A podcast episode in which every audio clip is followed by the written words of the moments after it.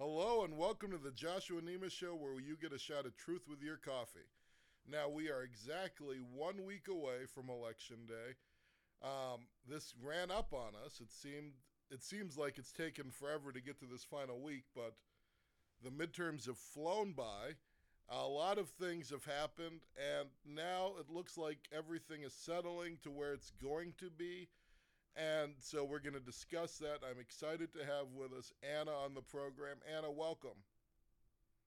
Hello, Josh, and hi, everyone. I hope you all are having a wonderful day. Thank you, thank you. And uh, I couldn't think of someone else I wanted to discuss this with. Um, what are your thoughts first on the midterms, where they're at at this point? I know we've gone through a lot of different cycles, and it looked like one side and then the other and everything's upended. But where do you think we stand right now?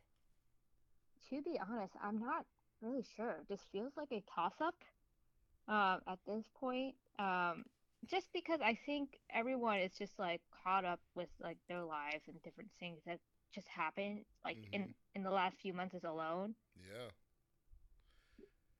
It's just uh, it's that, but what uh, just surprises me it when a midterm happens, historically, the party who has the White House loses the seats in the House and the Senate.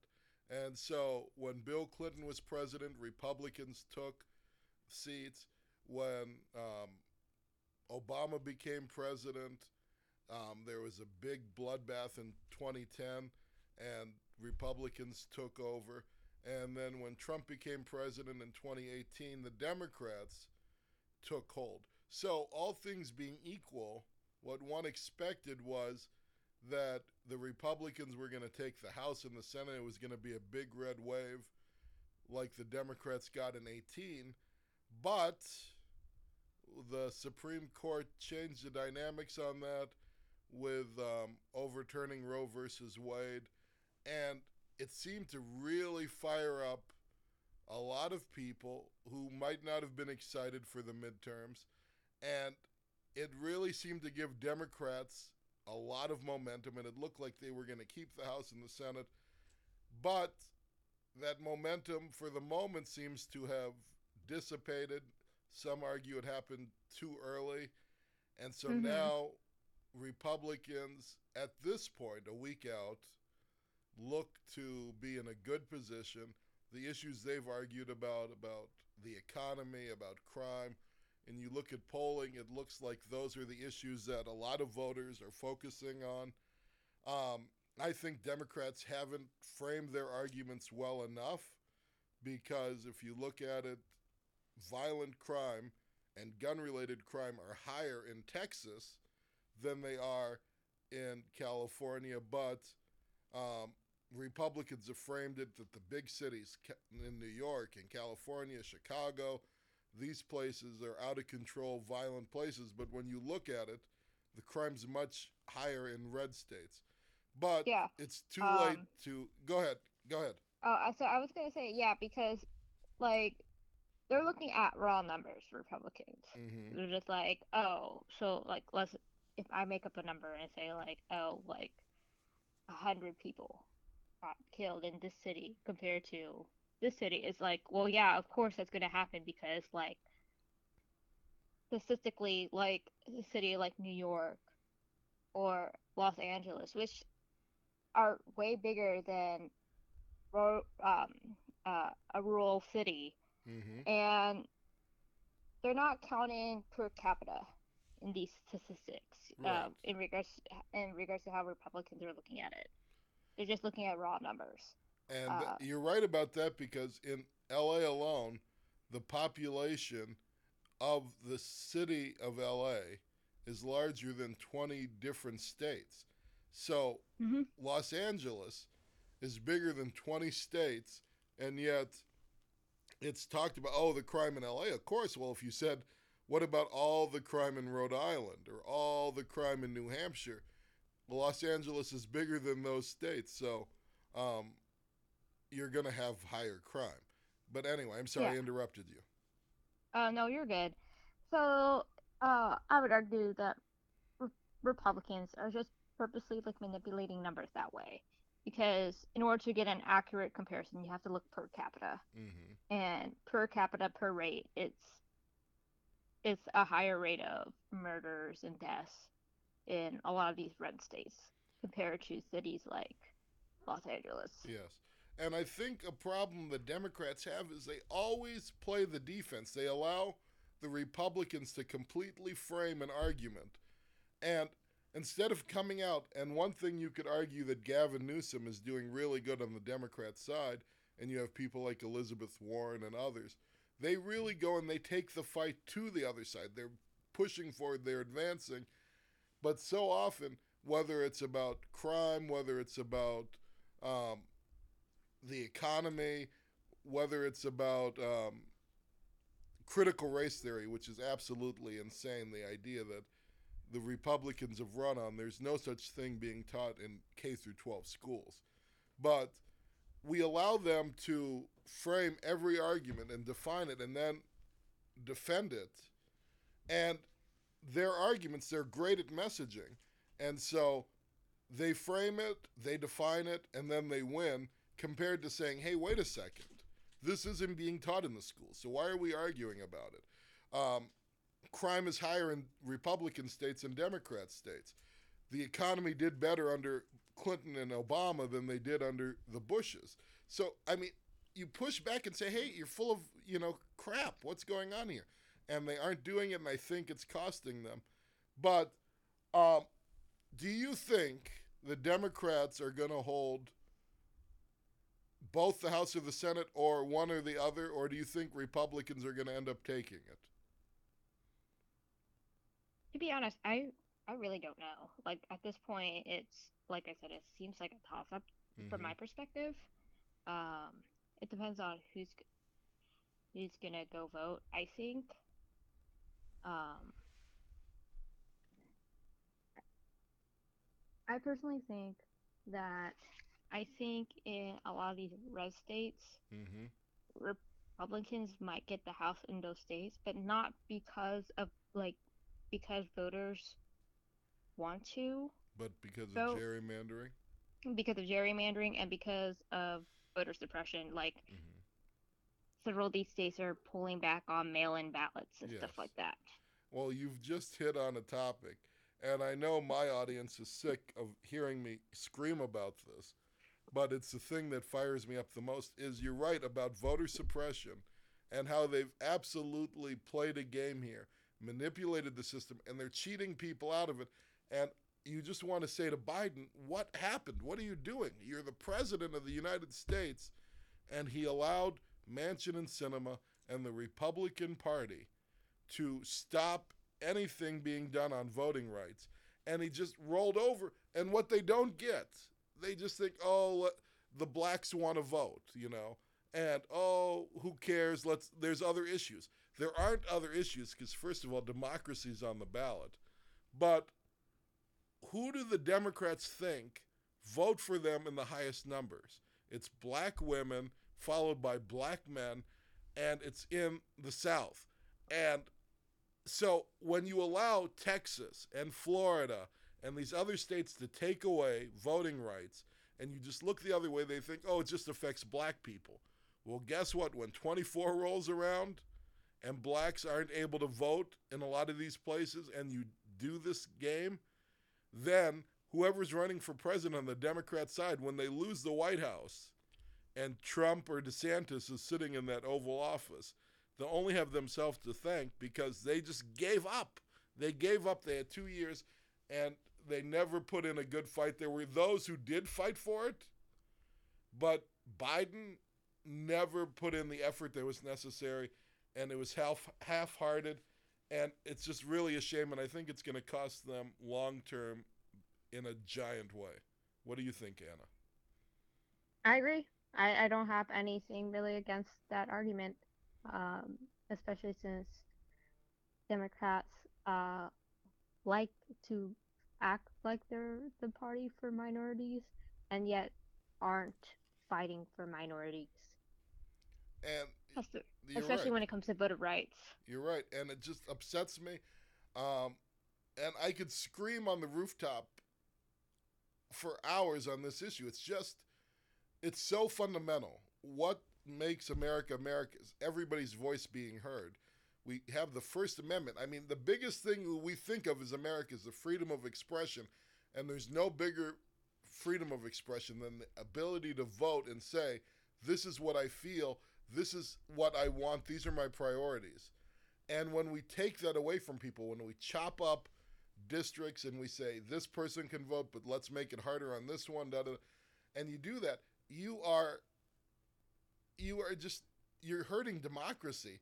And the idea of places like Georgia and Florida, where in predominantly black areas they're closing polling places, and you wait from eight to twelve hours to cast your vote, and then in the white areas you could vote in a ten to fifteen minute window. And I know just personally me, last time, what was it, 20? I guess that's what it was. I waited in line for four hours to vote, and it was miserable. But yeah. I'm glad that I only had to wait four hours compared to eight. And we shouldn't be putting these barriers. I don't care if you even disagree with me. I want every person to have the ability to express their view because that's who we are. But mm-hmm. anyway, anyway, so I think they screwed up on voting rights, and so it's affected a lot of things. Um, if I had to give my prediction, which who knows what it's worth, we'll see in a week, but I would guess the House is going to go to the Republicans, which is a big problem because we saw on January 6th what happened. The the yeah. House was in Pelosi's hand as Speaker. She certified the election. It went to the vice president, being Mike Pence at the time, and he upheld it. But guess what? If Kevin McCarthy was Speaker of the House on January 6th, they would mm-hmm. not have certified the election to begin with, and it would have been a disaster. And so now we're heading into 24, and the likelihood of Republican House. And what do you think is going to happen with Marjorie Taylor Greene and Matt Gaetz and uh, the one from Colorado, Lauren Boebert, and they're going to sit there and say, "Oh no, this election was stolen." I mean, it could be a bunch of nuns who vote legally. It could be whoever you think is the most honest people. And if the Democrat wins, they'll just say, "Oh no, there was stolen election," and they won't certify the election. And here you have Trump or DeSantis marched into the White House, winning and completely crushing democracy. So I think the Democrats should have put every effort onto the House compared to the Senate. Mm-hmm. But Republicans only need to win five seats to begin with to get the House. And in the whole country, the likelihood they're not going to get those five seats, it's just not that big. So I think Republicans get the House. The Senate, I think it's the biggest toss up. The likelihood is Democrats can keep it when you look at who the alternatives are in Georgia, you have um, Walker, who I mean is just a giant mess, and to take him seriously and vote for him seems insane. You have in Arizona um, going against Mark Kelly, another candidate, and you look in Nevada with Adam Laxalt versus Catherine Cortez Masto. You would think that each of these each of these races it leans to the Democrat but right now, it looks like the Republican challengers are going to pick up one, if not two of those seats. And so maybe the Senate goes two, but I'm going to assume at this moment, Democrats keep it. But I think we're in for a lot of gridlock over the next two years because of this. What do you think, Anna? Yeah, I can see a potential gridlock. I really have like no disagreements. Though I'm I'm very I'm not very sure in regards to the Republican Party, in regards to like let's say they won't certify an election in 2024. Mm-hmm. Um, mainly because the despite the fact that they look unified, the Republican Party in itself is very split. Yes. Um. You know. Well, the dirty my, secret they aren't telling you is a lot of the elected yeah. officials mm-hmm. absolutely mm-hmm. hate and detest Trump and they yeah. don't say that. They all go on TV and they all just jump up and down and say how wonderful he is. But I could tell you the week before the 2016 election, I was at a event, a Republican event, and this person, I was talking to them, and they turned out to be in Trump's cabinet. And they were talking, and we were going back and forth, and they said, That Trump, he's the biggest clown ever. He's horrible. Um, who could take this guy seriously? He's nothing but a buffoon. And then Trump gets elected the next week, and all of a sudden, this person's on TV saying, "Oh, he's done a good job," and they end up in his cabinet. And I've talked to Congress people and senators and a governor off the record, and they all will tell you the same thing. How is this guy running things? And yet they go on TV, they make the rounds, and they say, "Oh, he's done a good job," blah blah blah. So they hate the guy's guts, but they're all afraid of the base of the party who loves Trump. And so I think they're going to try to find a way to get rid of him before 24. But you're right about that. Mm-hmm. Yeah, otherwise, it, oh, go ahead. No, go ahead. Otherwise, uh, otherwise, yeah, otherwise, I'm not very sure in regards to this whole situation. Uh, it's, it's one, this election is like either or, and I feel like there's not a lot of hype, which mm-hmm. there's never really hype in regards to yeah midterms, to be honest. Um, in California specifically, it's probably just like worse, mainly because of the fact it's not a Senate year either. Mm-hmm. So it's just propositions and local elections on our end, and it might be like that for a couple other states as well. I'm pretty sure it's probably more intense intense in other states compared to here.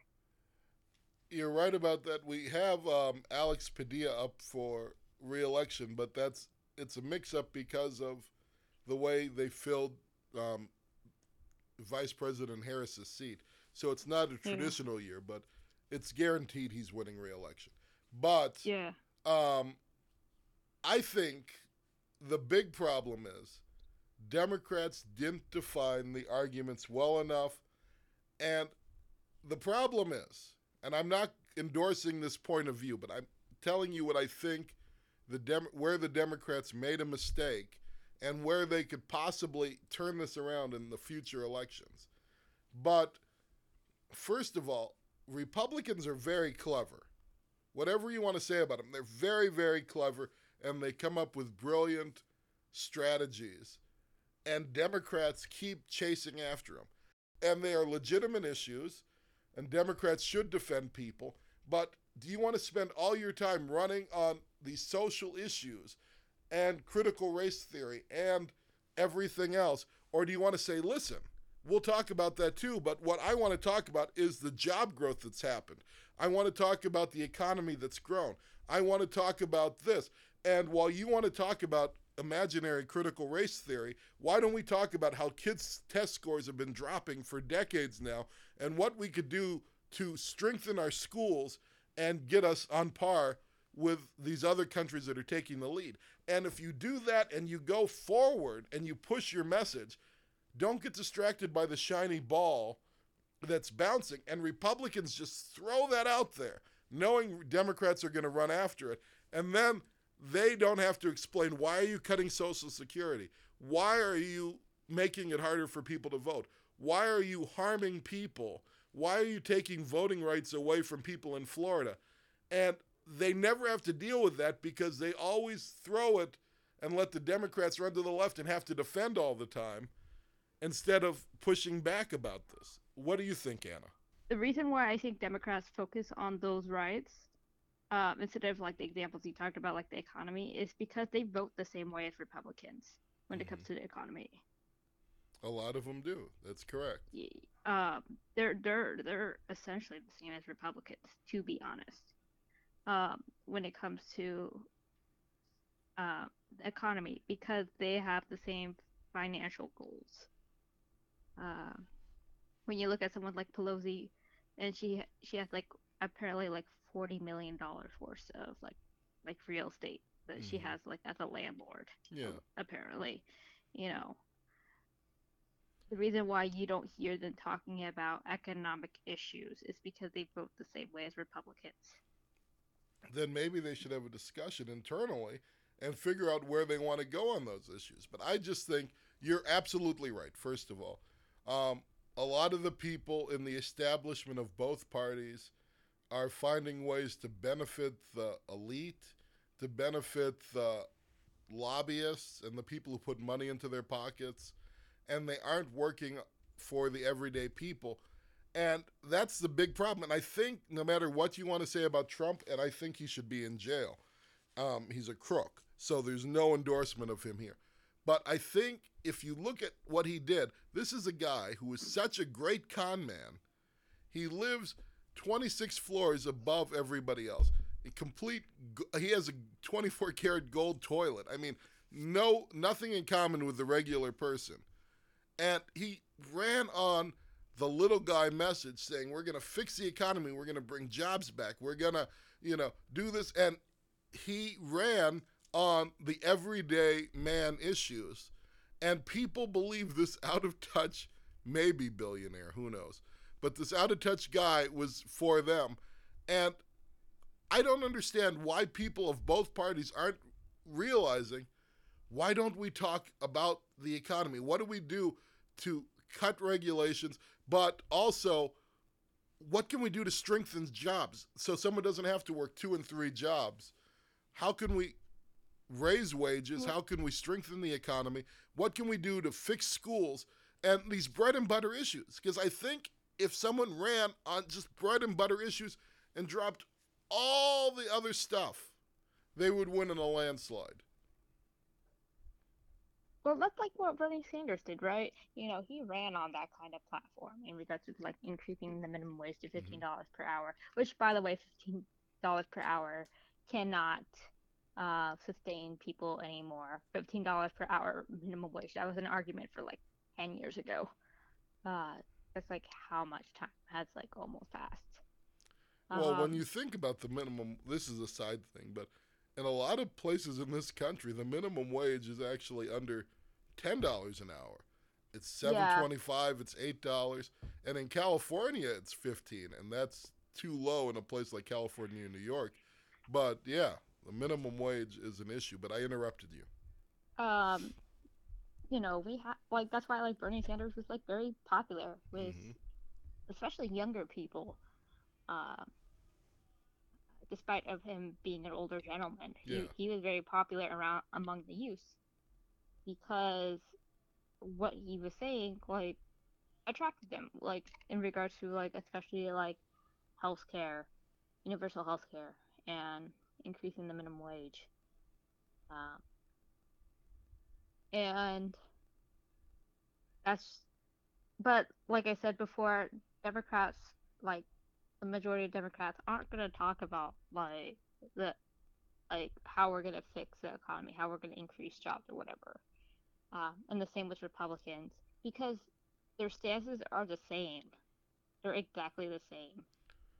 Republicans might lie and be like, "Oh, it's Democrats' fault for these right for these issues," but the Republicans are the ones who voted those things in. Mm-hmm, but mm-hmm. Democrats also did too.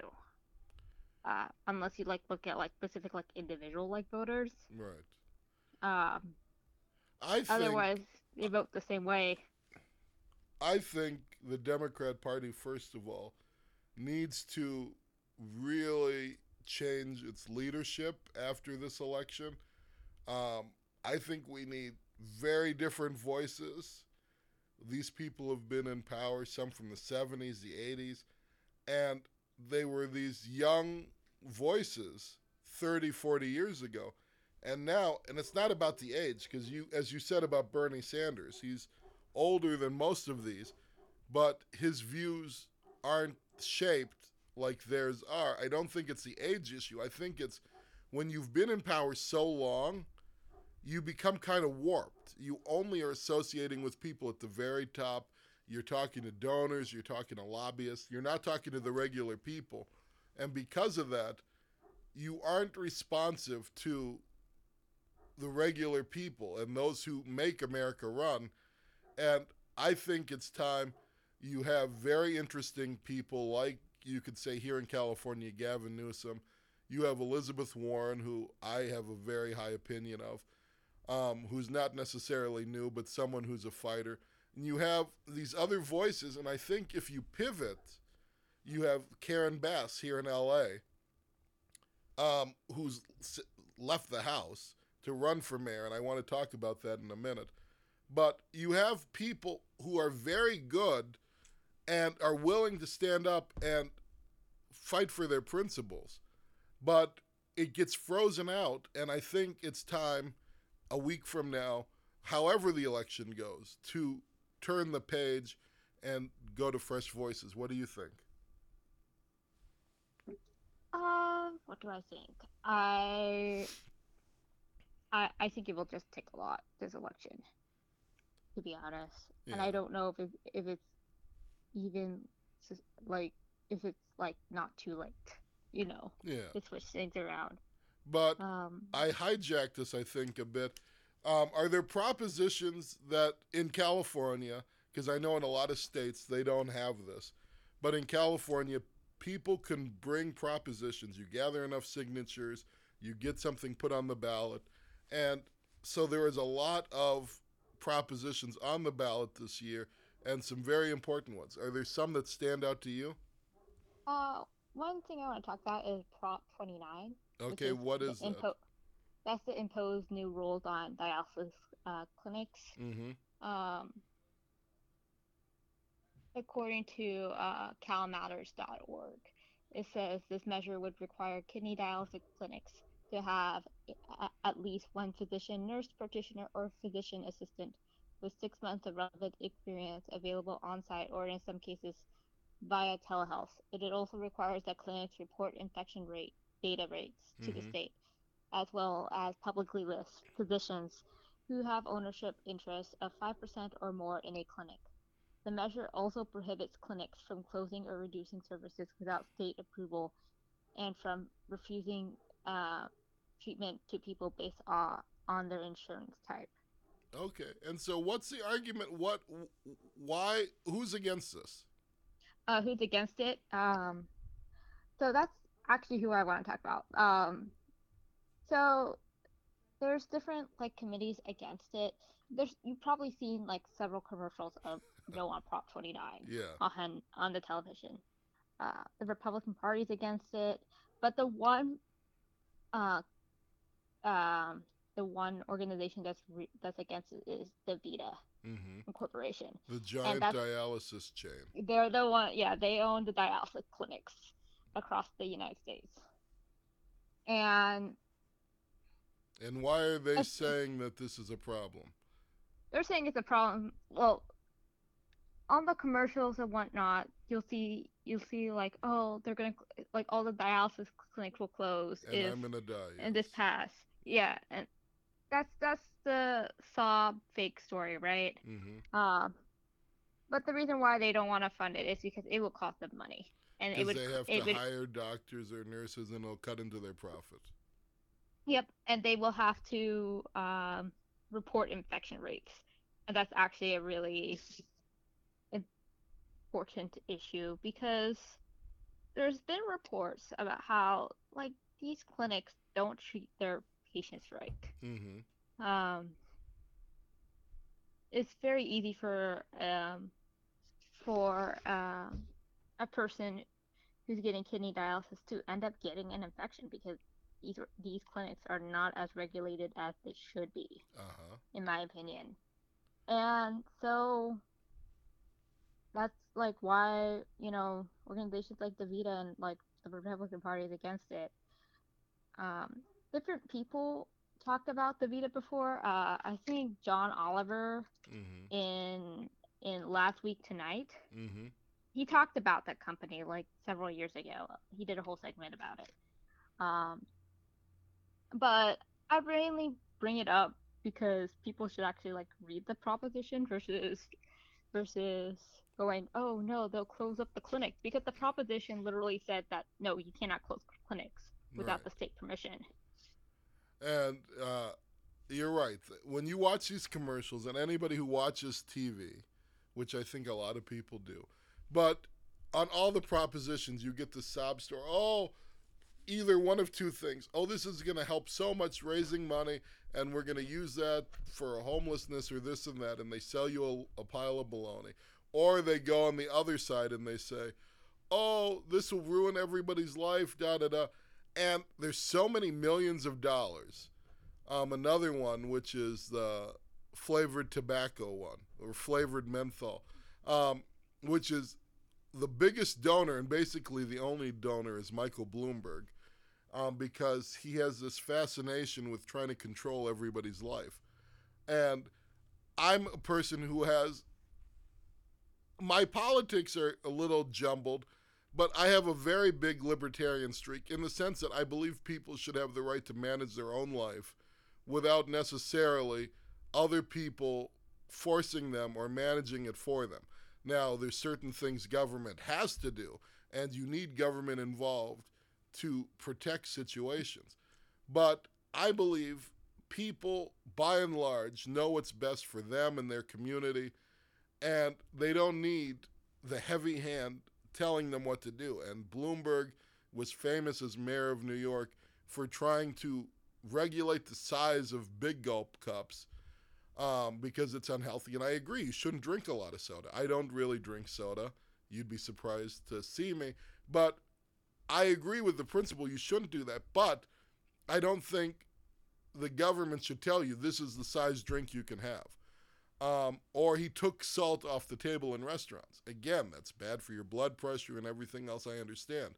But I think we should try to educate people about things compared to dictating behavior. Because if you've ever been around a child, the one thing you'll pick up pretty quickly is when you tell someone, no, you can't do something or you can't have this, what's the thing they're going to focus on? It's going to be to get that thing. And so instead of trying to dictate actions, we should bring the conversation out and discuss it. And so people don't do this. But I've got off. Well, on, go ahead. I'm sorry. oh, no, go ahead. Go in, ahead. re- in regards to Prop 31, which is the flavored tobacco ban, hmm it's supposed to uphold the law that's that was enacted two years ago about banning certain tobacco flavors. Yes. And I'm very mixed on that because on one hand, like I have like the stat, like the stance that like people should be able to do what they want, right? Um, but on the other hand, I am very aware that the tobacco company aims at children, Absolutely. Yes. and that's and that's why flavored tobacco is is being aimed at hmm because these flavors aim at children because these are flavors like bubblegum and cotton candy. Right. Right. And um, Uh, so you're right about that. It is a problem.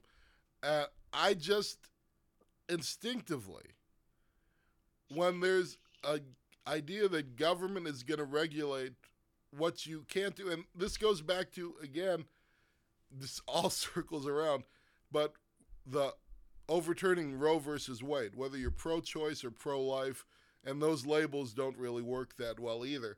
But the idea, the government telling you again what you can't do, while someone could be passionately pro life and saying, I don't believe a single abortion should happen.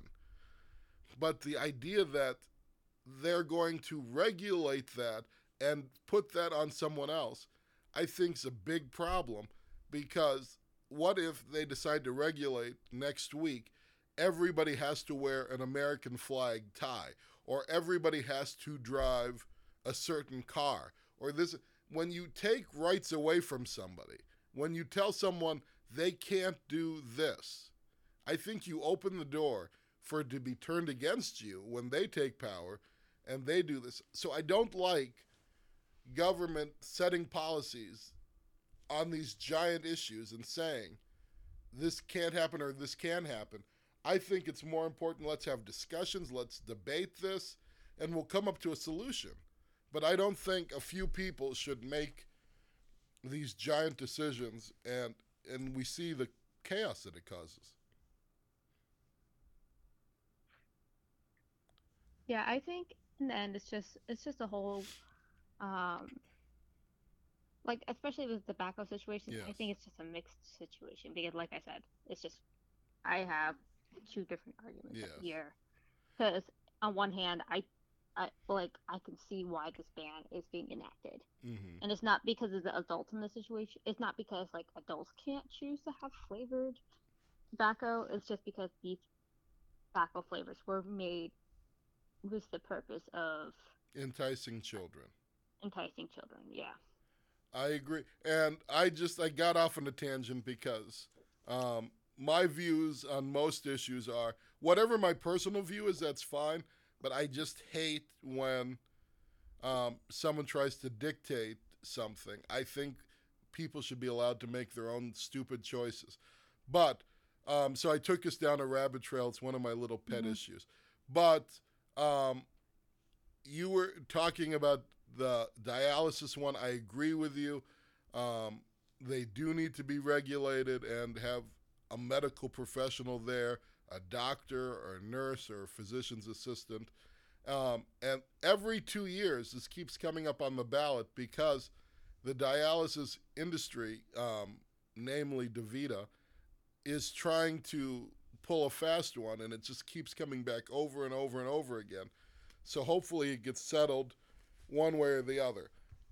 Before Yeah. we get out of here, because I've gone down a lot of rabbit trails, um, we have Karen Bass running for mayor of Los Angeles, uh, a highly experienced, competent, strong leader in Congress.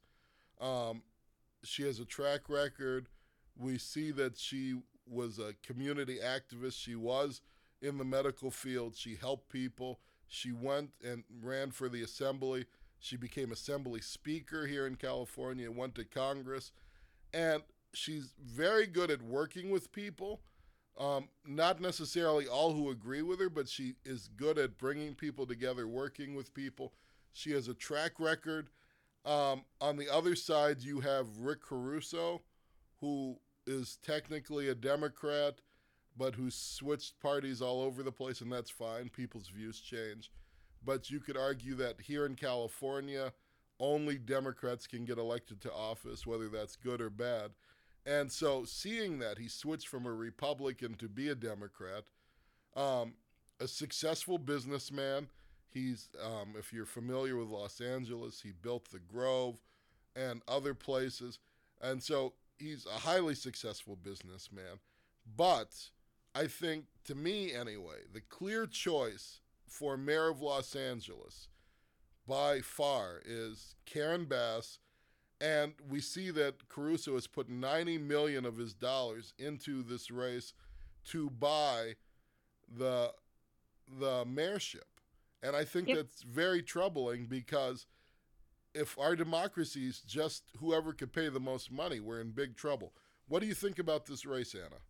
Uh, I I agree. Like I I don't I don't actually have any arguments. Usually I'm arguing against you, right? I know this But- week we usually have Uh, really good ones. This week, sadly, we've agreed on most issues.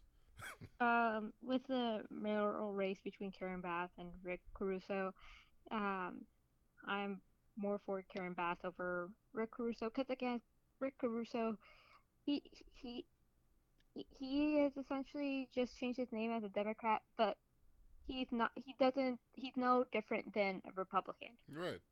And that's not Um, an issue whether he's a Republican or a Democrat. But the issue is someone who's pretending to be one thing simply as part of the game. Because if he was a Republican, that's not the thing that would X him out. It's that someone's pretending to be one thing to play and they're not. Yeah. So that's what's going on. But I know that I fully, I've known Karen Bass for a long time. I've seen her work in front of the camera and I've seen when the cameras are off. And this is someone who's very passionate about helping people. She's a workhorse. Um, she's championed the issue of foster kids and foster youth and making their lives better because that's a horrible situation. And I wish we had more time to talk about it. But this Mhm. is someone who really, because a lot of people go to DC and then they're just on TV all day and they're tweeting and they're putting out this stuff and they just want to be a star. And you don't see Karen Bass a lot of times because she's not running on all the shows.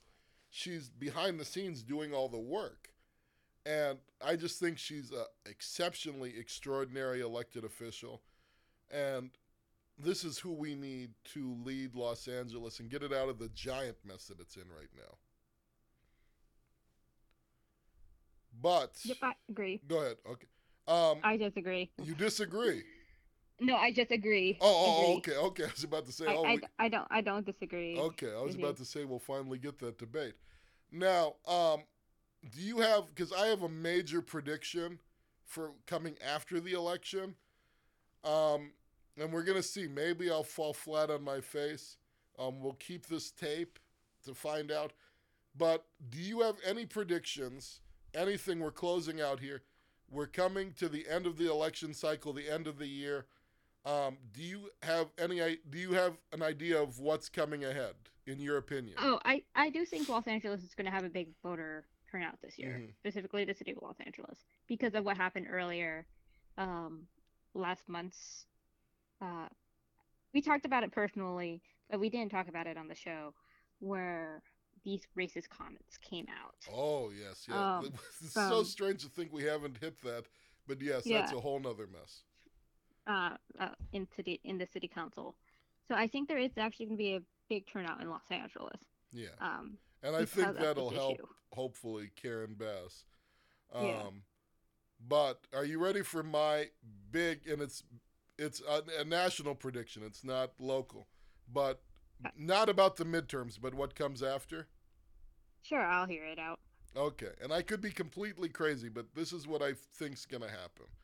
I think Democrats might keep the Senate. They're going to lose the House, but I think if things keep playing out, they're probably going to have a worse election day than they're anticipating at the moment. Um, polls show that a lot of people in the Democrat Party uh, do not want Joe Biden to run again for reelection. Um, if they keep the Senate, they keep the House, I think he's safe. But I don't think that's going to happen, sadly. And my personal prediction, and we'll see, I think shortly after the midterm, so next week we have that. And I think come January, Joe Biden will announce, and this will be in heavy quotation marks since you can't see me, but will announce he has some medical problem and he's going to step down from being president. And Kamala Harris is going to end up taking over um, the last two years of the Biden presidency. And I think this because the base of the party clearly doesn't want Biden to begin with anymore. But when they're faced also with um, the losses of the House and the Senate, and they're going to say nothing's being done. And what's sad is because Biden hasn't defined his victories, he's actually accomplished a lot more than people realize. But again, he allows the other side to frame it. So clearly, either way, I don't believe Biden at the end of the day is going to be running for president in 24. But I believe that between next week and January, Biden is going to end up stepping down for, in quotation marks, medical reasons, and Harris is going to finish his term. What do you think? Do you think I'm completely off base? Uh, no, I think I think I don't think he'll run for re-election. I have a feeling he's not going to run for re-election. I think I think I'd be more surprised if he actually did. Um, I don't know if he will step down as being president during his his his term, though. I'm very mixed on that. I feel like he won't. He won't. I think The- the results of the midterm are going to force the issue. But yeah. I don't think he wants to step down, but I do think that people inside the party are going to twist his arm and say, hey, listen, we're going to get slaughtered in 24. Let's get you off the main stage. And so we could redefine the argument. And I think he's going to be pressured into it. But what I think we need to focus on, and we've gone everywhere in this show, and it's and this has kind of been a downer show in the sense that everything's broken, blah blah blah. But there's such a degree of hope because with your ballot, when you go and vote, it doesn't matter what anything's going on. your vote is the thing that defines what happens in the future. And I think people need to go out there, they need to let their voice be heard on both sides of the aisle. Just go vote. And when you do that, we could fix democracy, we could fix voting rights, we could fix these things that are broken and take this country in a great direction and get it working again. And I think a lot of people have given up hope. But when we're looking at all the issues ahead of us, we're looking forward. I personally know how I'm voting, and I have a slate of people I'm supporting. But I think election time is the most hopeful time because, regardless of whether you win or not, the idea that this is the one time every two years you could let your voice be heard and change everything. I mean, if you think about it, no matter how conservative or how liberal a district is, allegedly, if everybody who came out who cared about an issue came out and voted, I don't care if you gerrymander that district like crazy, you could flip who's in it. And mm-hmm. while that's not going to be the case, obviously, and it looks pretty clear, but we this is our one chance once the election passes, all these people go back to doing what they're doing and they're going to play with our lives and play God. But this is our chance to define where we go as a country and what values that matter to us and what we're going to fight for. So I'm excited about this. I think it's great. We're in the last week. We're going to land this plane. And I'm very hopeful, actually. And this episode sounded like a downer, but there's great things ahead for us. What do you think, and what do you see, Anna? Um, to be honest, I I don't really. You're not as hopeful as really, I am. I'm not very hopeful um, at the moment. It's, it's it, it feels like it might get worse before it gets better, but that's just that's, my yeah. pessimism. It's here. it's possible. I like to hold on to hope, and maybe I'm completely crazy about it, but I do believe brighter things are ahead. We're in the middle of a mess without question. Things are bad.